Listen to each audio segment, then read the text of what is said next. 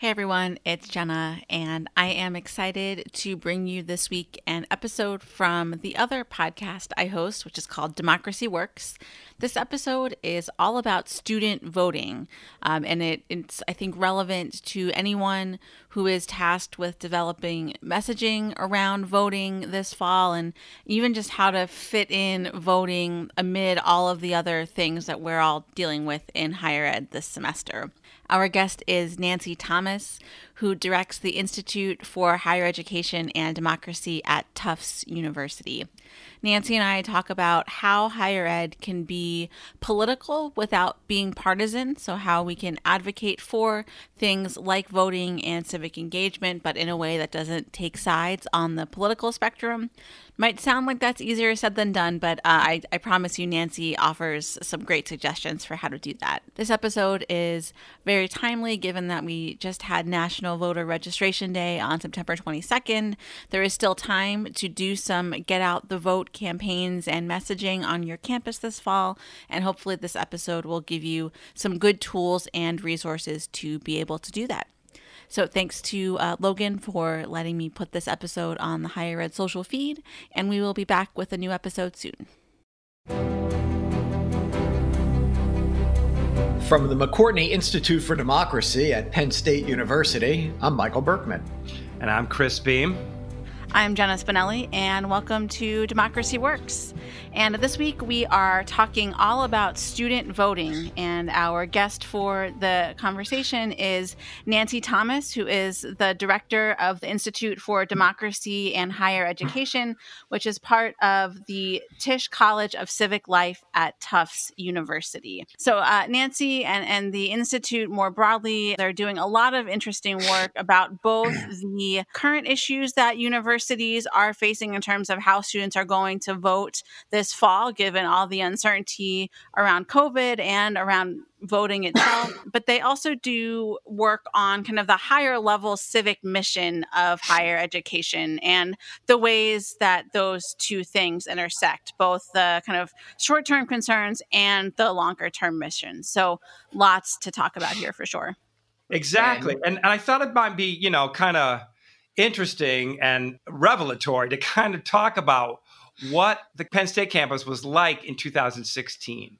In terms of registration, there were so many people around campus with clipboards that as soon as somebody said, Excuse me, people would say, I'm registered and keep walking because they knew that's what they were doing, right? Yeah, you know, we hear a lot in the news these days about college campuses as COVID hotspots and how challenged residential colleges are these days in terms of moving forward in, in this environment. And uh, today we're kind of uh, zeroing in on something that you don't really hear as much about, but you know, as your kind of review of the past demonstrates to me anyway, is really quite different to us and uh, probably worth talking about because uh, we're at a Big Ten campus, and a lot of Big Ten campuses are located in very important swing states, both here and obviously Big Ten in the Midwest, but also college towns and a lot of other swing states are important as well. And we're just seeing, I think, something very different. You're right. I mean, I think it is worth mentioning, right, that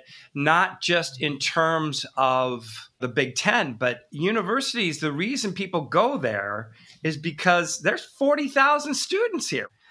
And in Pennsylvania, that was half of the margin of victory. So it's important that it's not a surprise that for campaigns, this was a really good place and important place to organize.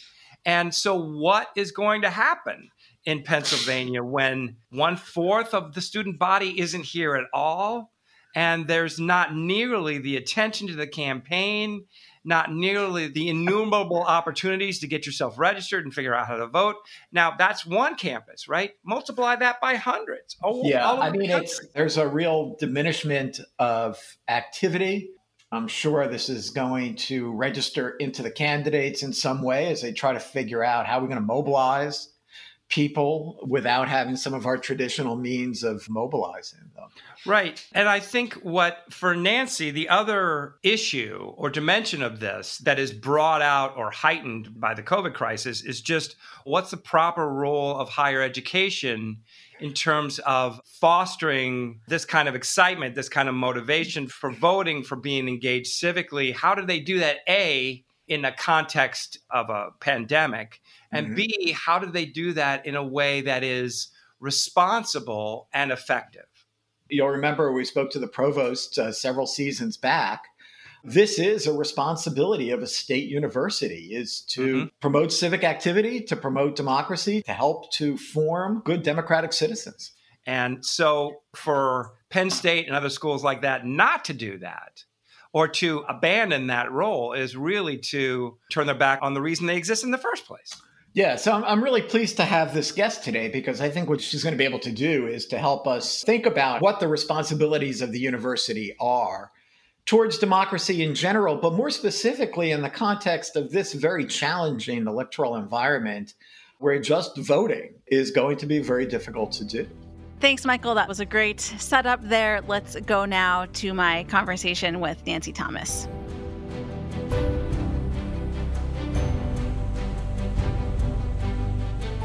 Nancy Thomas, thank you so much for joining us on Democracy Works. Jenna, thanks so much for having me lots to talk about when it comes to student voting and this fall in particular and even uh, you know out beyond that some kind of higher level issues but i think maybe to set the stage here it would be helpful to orient our listeners to all the different really types of college students and voting scenarios that there could be i, I think a lot of us maybe think of the stereotypical student who, who goes away to a four-year university that type of thing. But there's a whole host of college students out there going to all types of different institutions. So, can you give us a sense of what that landscape looks like and how it relates to how college students cast their ballots? Sure.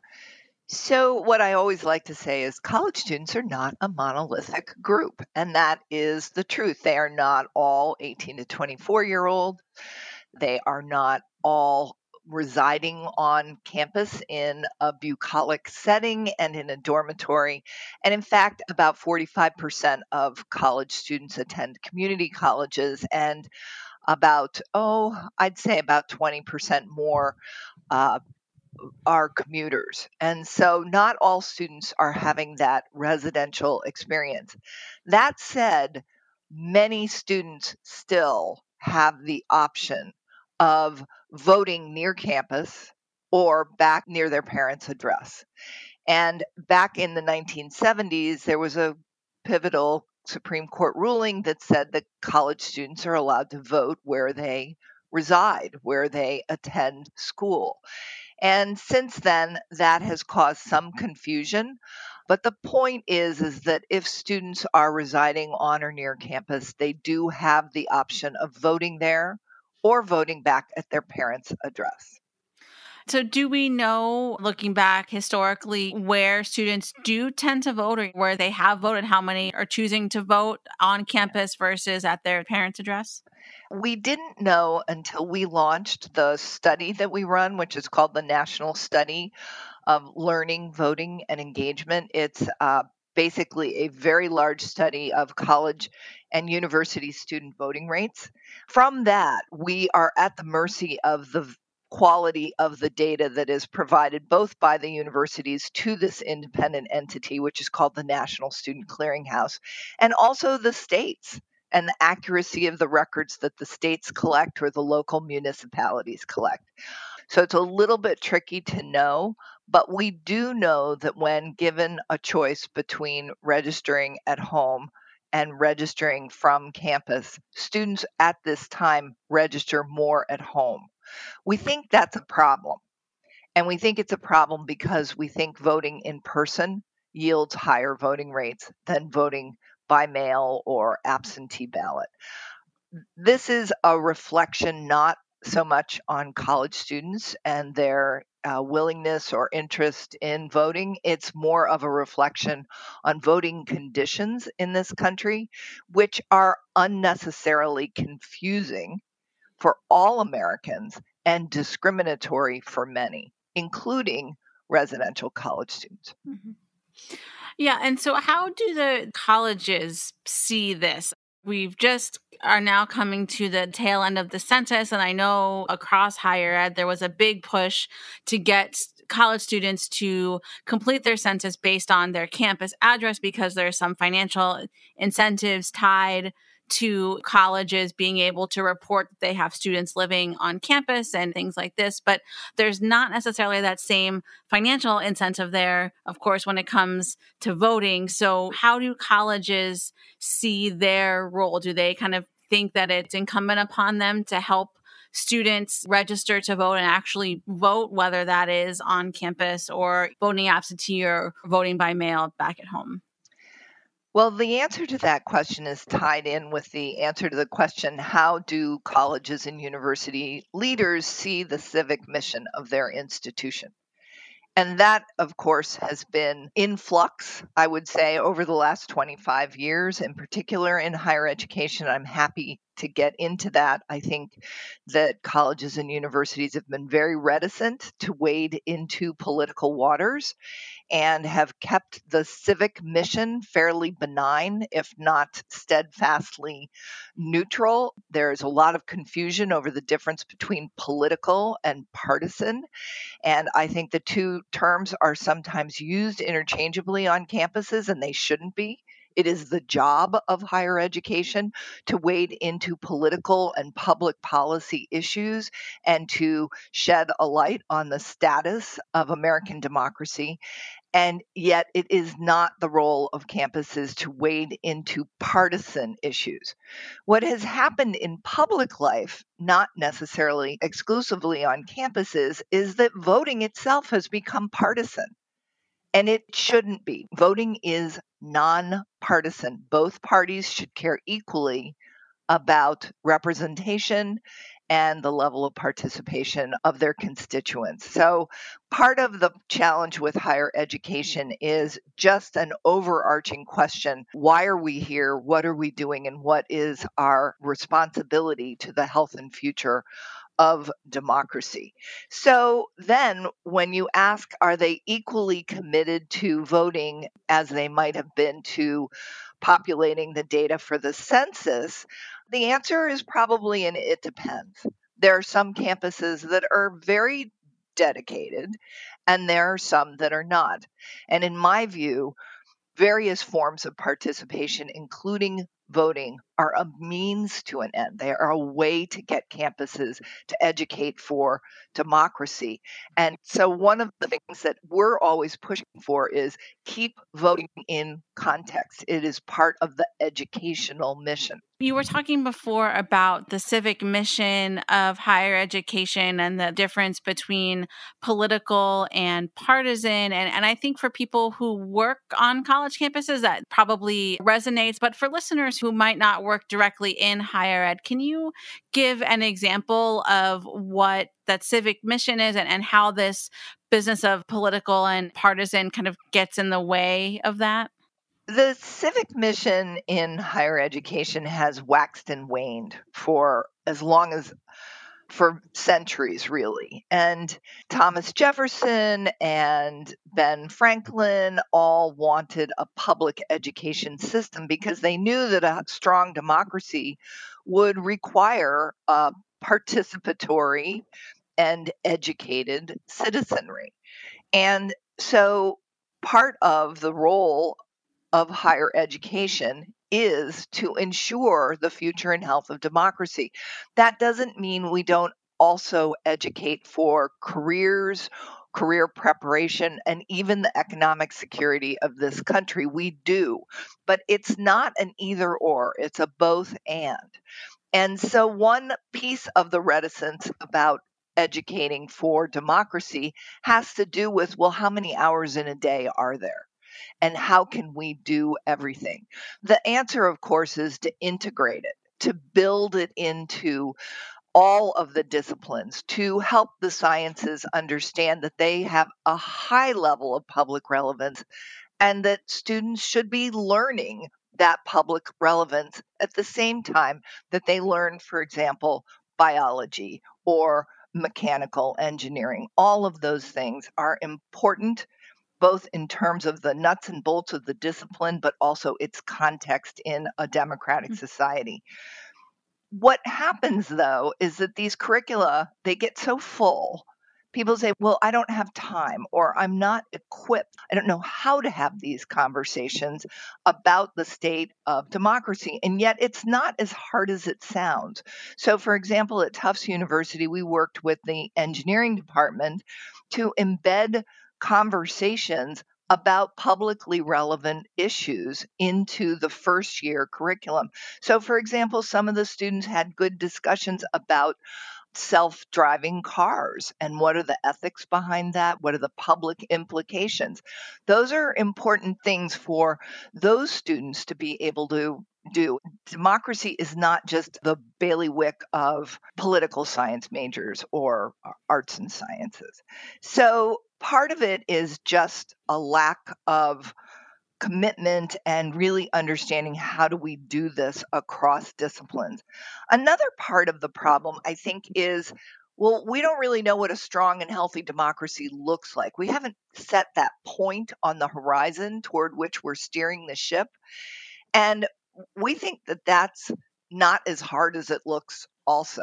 For example, I mm. think we could all agree that we want our democracy to be participatory. We want people to participate in it, whether it's community problem solving or service or running for office or voting. So, if we can at least agree on participatory as an attribute of a strong democracy, then we can get to this issue of voting or talking about political issues. I want to turn to this issue of voting, particularly this fall. We, we've been speaking already about, in general, some of the complications around college student voting, and all of that is, of course, amplified even more so now that we're in the midst of a pandemic. You mentioned before about this notion of universities not feeling like they have enough time to really explore these issues. And I wonder how that might translate to voting this fall. I feel for institutional leaders, presidents, chancellors right now. I think they are facing literally a fire hose of problems and decisions. And I do not want to add to their plates. But I also cannot move this election. It is happening and it's significant and arguably one of the most significant elections in our recent history, and it's also now. It's happening. So I don't think that they have a choice. And that's the reality. I think it's human nature to do what's urgent and not important. We just always kick the can on what's important. It's just the way we all are. And I'm asking institutional leaders not to do that. I'm asking faculty not to do that. Faculty are also facing a lot of pressure. They are making their courses online, they're learning new technologies, they're trying to figure out how to build cohesion and learning communities and students who are physically distanced. They also face a lot of pressure, and yet I'm also asking them to ramp up their level of involvement, particularly faculty. Right. And that's not even to say anything about the levels of voter suppression that we're seeing play out here. From where you sit, how do those issues figure into this picture of college students voting? Well, as you can imagine, I think they're incredibly significant. However, I'd like to point out that voting in this country historically has been a mess. It's just a mess. It is inconsistent.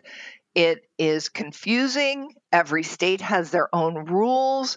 There are not enough federal standards. And as a result, one state will allow a student to walk in and vote flashing a student ID, and another state will require them to have an in state issued form of identification and some kind of notarized evidence that they reside there at least for mail-in voting. That's one of the things on the table is to what extent do we have to notarize our forms of identification. So between confusion extreme confusion and unnecessary barriers it's pretty hard not to look at the system as suppressive.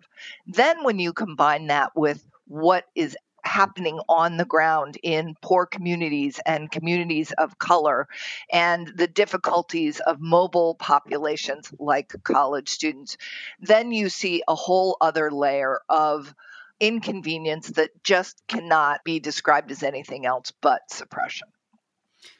Yeah. So, uh, are there things that universities can be doing to help smooth some of these waters or, or help ease some of these access issues that their students might be facing? Yes, there are. There are some very practical things that institutions can do, and then there are some what I might call more aspirational things that they can do. On the practical level, they can ensure that students have the identification that they need to prove their residency. Now, keep in mind that when I go to vote, I have to prove both my identity, I am who I say I am, and also my residency. I have a legal right to vote in this district. For most people, that's not all that hard because you use your driver's license, it's been issued by the state government, and it's got my address on it. And so it's not very hard for me personally to do. But a college student might be attending school far away from home or out of state. And for them, they have to prove that they are who they say they are and also that they have a legal right to vote in that physical location. So, one thing that campuses can do is they can provide the evidence that students need to prove their residency. And that can be done in a number of ways. They can work with local officials and say, we will provide you with an enrollment list, or they can create something that the University of New Hampshire created with the Secretary of State in New Hampshire. And it's a little app. And the app allows students to just put their name in and show it and they could screenshot it for mail in voting and they can flash it when they are voting in person. And it just is something that comes out of the registrar's office and proves that that student is currently enrolled at that institution. My understanding is now all of the schools in New Hampshire have the ability to create that app, and it's not very hard to do.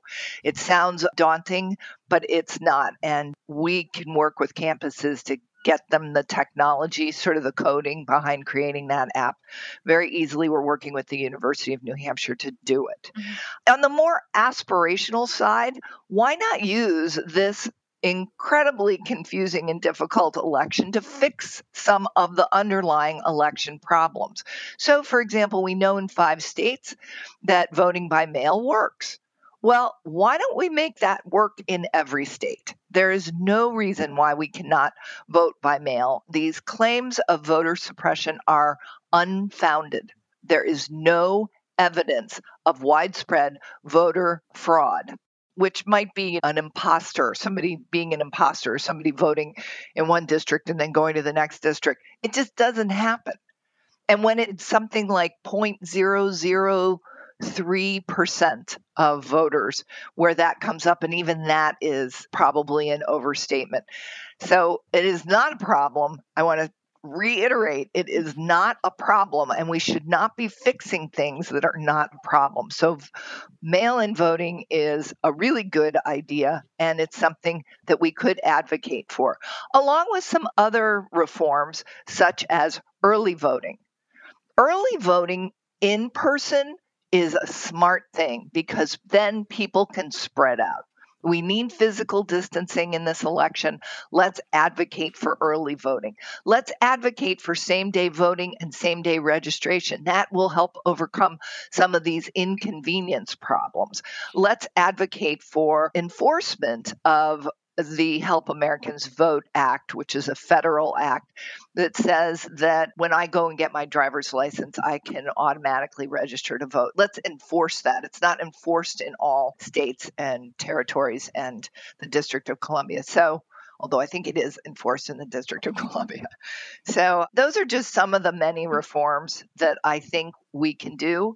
What we are asking for in a memorandum that we published with the Fair Elections Legal Network's program Campus Vote Project and also with the Andrew Goodman Foundation is that presidents use their stature in the state to advocate for better voting laws, for better voting conditions. And that is something that presidents don't like to do. They don't know that that's their role. And yet they all have offices of government affairs. Put them to work. And then when they need to be visible, be visible. They also need to be visible advocates for students. They need to set a tone around elections. They need to get involved. We've done a lot of research on campuses that have unpredicted high voting rates, like crazy high voting rates. And on those campuses, the presidents are visible they are out there. They're talking to students. Some of them teach courses. So it's time for presidents to get involved. And I apologize for the difficulty because of the circumstances, but it's actually because of the circumstances that they need to step it up. Earlier this year, we did an interview with Dan Smith, a voting scholar at the University of Florida, and he has done some research on early in person voting among college students. And not only did they vote more, but they also enjoyed the experience more from like a qualitative perspective because just what you were saying, they could go kind of when they wanted. I think they even had pizza parties and encouraged people to come to the polls on like a Thursday night or something, as opposed to whenever they would have to try to squeeze it in between classes. So, yeah, I think there is a growing growing body of data out there about some of these sorts of things. But yeah. So the point there is really well taken. And that is that voting is a social act. Preparing to vote is a social act. If I'm a member of the a cappella group, I go to vote with my a cappella group friends. It is social. And social cohesion on campus is such a critical underlying condition, not just for voting, but for even talking politics. And our research says that the most important thing for campuses to do is talk politics, to talk about policy issues, to use various structures to have conversations about public issues. And Yet you can't talk about things that are polarizing or divisive unless you have this underlying social cohesion. So, what, of course, happens in a pandemic? People are isolated. They're physically distanced from each other. And so we have to find new mechanisms to build social cohesion so that students can talk to each other and they can vote in some kind of, I feel like I'm in this with others way. Yeah, and you mentioned the example in New Hampshire of the app that they worked with the Secretary of State to create. Are there other things you're seeing percolating right now about schools that are thinking about this question and maybe coming up with some innovative ways to build this social cohesion around voter registration and around voting itself? Yeah, it's a little bit early to tell what campuses are going to be doing here and now under these mm-hmm. incredibly, hopefully unique circumstances. We usually divide voting into two categories. One is the mechanics of voting. What are the barriers to voting? What are the mechanics? What do I need in the way of IDs? How am I going to physically get to the polls? How far away is the polling place? Those are the mechanics of voting. And that is largely what the memorandum to the presidents is all about. But there's a whole other side to voting, and that is what motivates people to vote.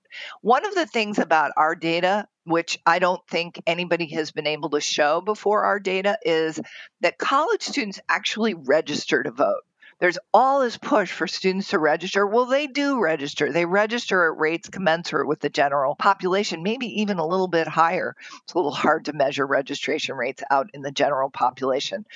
But what they aren't doing is they aren't following through. So, in a midterm election, a very small percent, less than 50%, around 50% in 2018 and far less than that in 2014 actually turned out to vote after they had been registered. So there's some kind of gap happening here between when I register and whether I actually follow through and that is where campuses need to put their efforts is mm-hmm. motivating students that then goes to the role of the president in saying this is important in setting the tone it goes to the role of faculty embedding political conversations in their classroom and of just making sure that there is a sense of cohesion and excitement on campus to motivate people to vote. Now, this year, it's even more important because they have to be motivated to work really hard to overcome these barriers. So, that's the two sides of voting are really important the mechanical side, but also the motivational side. And so you were talking earlier about university presidents, chancellors, high level leaders using their leverage, their clout that they have is maybe the, the better way to think about it to help push state and local election officials to help remove some of these barriers students have to voting. And I guess I'm wondering from the other side of that, how receptive are these secretaries of state and county election directors and these types of folks? Are they generally open to these university leaders if and when these meetings do happen or these conversations do happen? I know there's probably some element of the political versus partisan here, and universities not wanting to do some of these things because they wait, they're worried about political backlash and all of this. But thinking about the kind of government side of things, what do things look like from their perspective and in how do they think about their relationships with universities? Yeah, I don't think I know the answer to that entirely. I will say that I've talked to some secretaries of state, and some are very receptive. They want to make voting easier, and they need political leverage to do that. So it might depend on the kind of state you're in. For example, are you in a state where all of these reforms have to be done at the legislative level?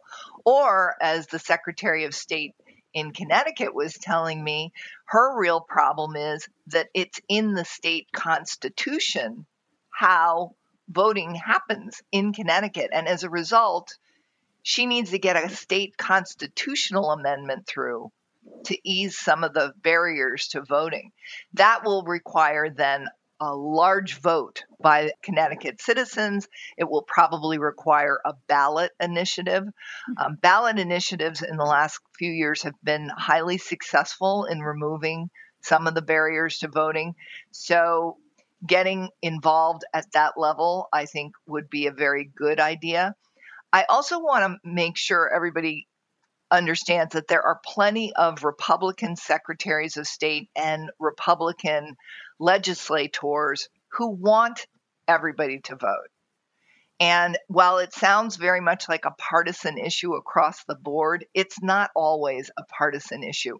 The key, I think, is pitching it as a nonpartisan issue. We should all, Republicans and Democrats, and of course independents, should all want everyone to have free and equal opportunities to participate in elections.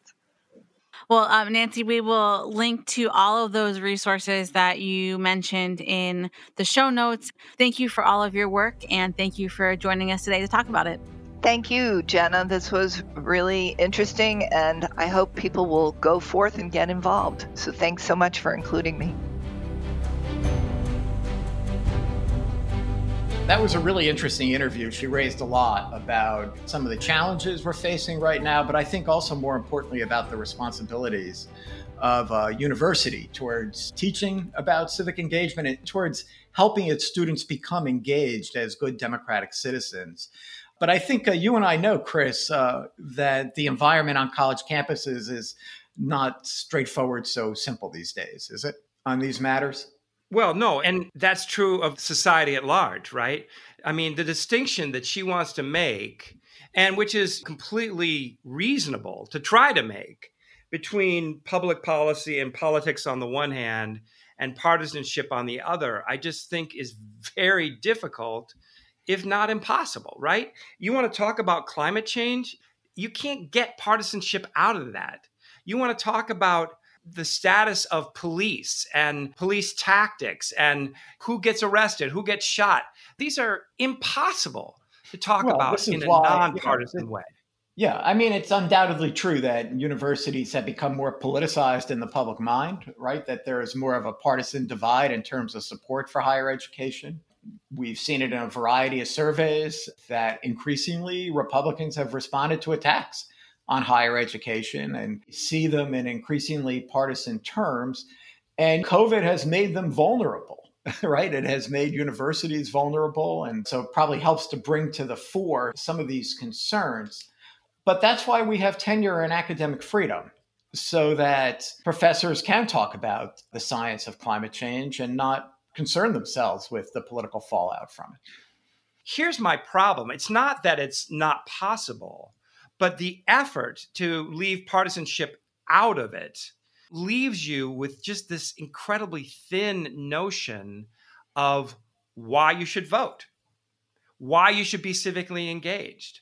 It's a civic duty kind of argument. It's a civic participation argument instead of, hey, here, these are things you should care about and they're going to have impact on your future. And you should probably want to find out about these issues and make a decision.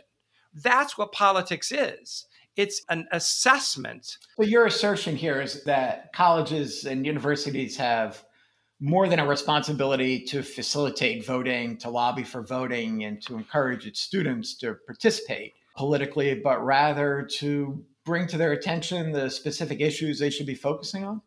No, I guess my point is that you can't extricate the fight out of politics. And so you shouldn't try you just can't sustain her objective of trying to keep partisanship out of it, not in our current climate right now.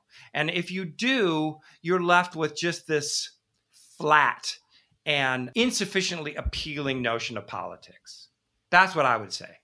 But you know, right. to return to some of the primary issues, I find myself concerned about whether or not students are going to really key into this mm-hmm. without it could be that the things that always went on on a college campus to get students interested and engaged really made no difference at all and were just kind of a party. But I suspect that there really was something to it. And I heard some of that in the interview as well. There is a whole social aspect to voting. There's a social aspect to becoming involved in politics. And especially for more uninformed voters, having social cues to follow is really quite important and they're still in their dorms. I'm sure they're still having discussions, but there's much less going on on campus. Well, some of it is simply like, hey, are you registered? Here's how you get registered. Click on this link. Here's what you need to know. You know, all well, that stuff, which is. Let me add something else to this, too. I was at a little get together the other day, very small, just a few people, but somebody was talking about how they were going to vote by mail. And they started to go through everything that they were going to do involving this voting by mail. They were going to go drop it off and then they were going to, but then maybe they were going to also vote in person and then you had to bring your ballot to make sure. It was all very complicated. I don't want to give out incorrect directions here about right. how one votes by mail or how one makes sure that they've correctly voted by mail. But my point is only that it was pretty complicated. And I would think it has to be especially complicated for somebody who's never voted before. No, I couldn't agree more. And that's actually, yeah. Nancy says that precisely. She says that inconvenience equals suppression. And I think you have seen a number of efforts on the part of Republicans to make voting inconvenient for college students. And I don't say that as a yeah, not not particularly this year, but in the past with making student IDs on a student not IDs, student and they had to be a certain type. And if yeah. you, in Texas, if you had a hunting license, you could use that ID, but you couldn't use a college ID. And then they said if you want to use a college ID, it has to have this kind of information on it. And if you've never voted before, those obstacles can seem pretty formidable. And so I do think that there is absolutely a role for colleges just to say, here's what you do and make it as easy as possible, irrespective of what side you come down on, just to get young people over those obstacles so they can figure out how to become part of the process. Because if you don't start voting early, the data shows it's harder to get you to vote later. Yes, voting is a habit. To quote our poll director, Eric Plutzer, voting is a habit. And the earlier you start, the more likely you are to keep on voting. I don't think it's much of a stretch to say that universities can safely take on as a responsibility encouraging its students to vote without worrying which way that vote comes down. So, you know, we've been focusing on the mechanics and on the social aspect of it and what it takes to get people out to vote. But one of the things that it takes to get people out to vote is thinking that the election matters. Mm-hmm. And we should also recognize that they're not ignorant of what's going on in their lives a lot of Americans seem to be registering this as an important political moment. You have to believe that students see that as well. That's possible too. And so, anybody who really claims to know exactly how this is going to play out, eh, I'm not buying it. But anyway, we'll see. Nancy Thomas's work, her organization is if you want to know how to, to vote in your state, that's where you go. So thanks to her for the interview. Thanks you all for listening. My name's Chris Beem. I'm Michael Berkman. This has been Democracy Works. Democracy Works is produced by the McCourtney Institute for Democracy at Penn State and WPSU, Central Pennsylvania's NPR station. Our editors are Mark Stitzer, Jen Bortz, and Chris Kugler, and additional support comes from WPSU's Andy Grant, Emily Reddy, Chris Allen, and Craig Johnson. If you enjoyed what you heard today, please consider leaving us a rating and a review in Apple Podcasts or wherever you get your podcasts. Thanks for listening, and we'll see you next week.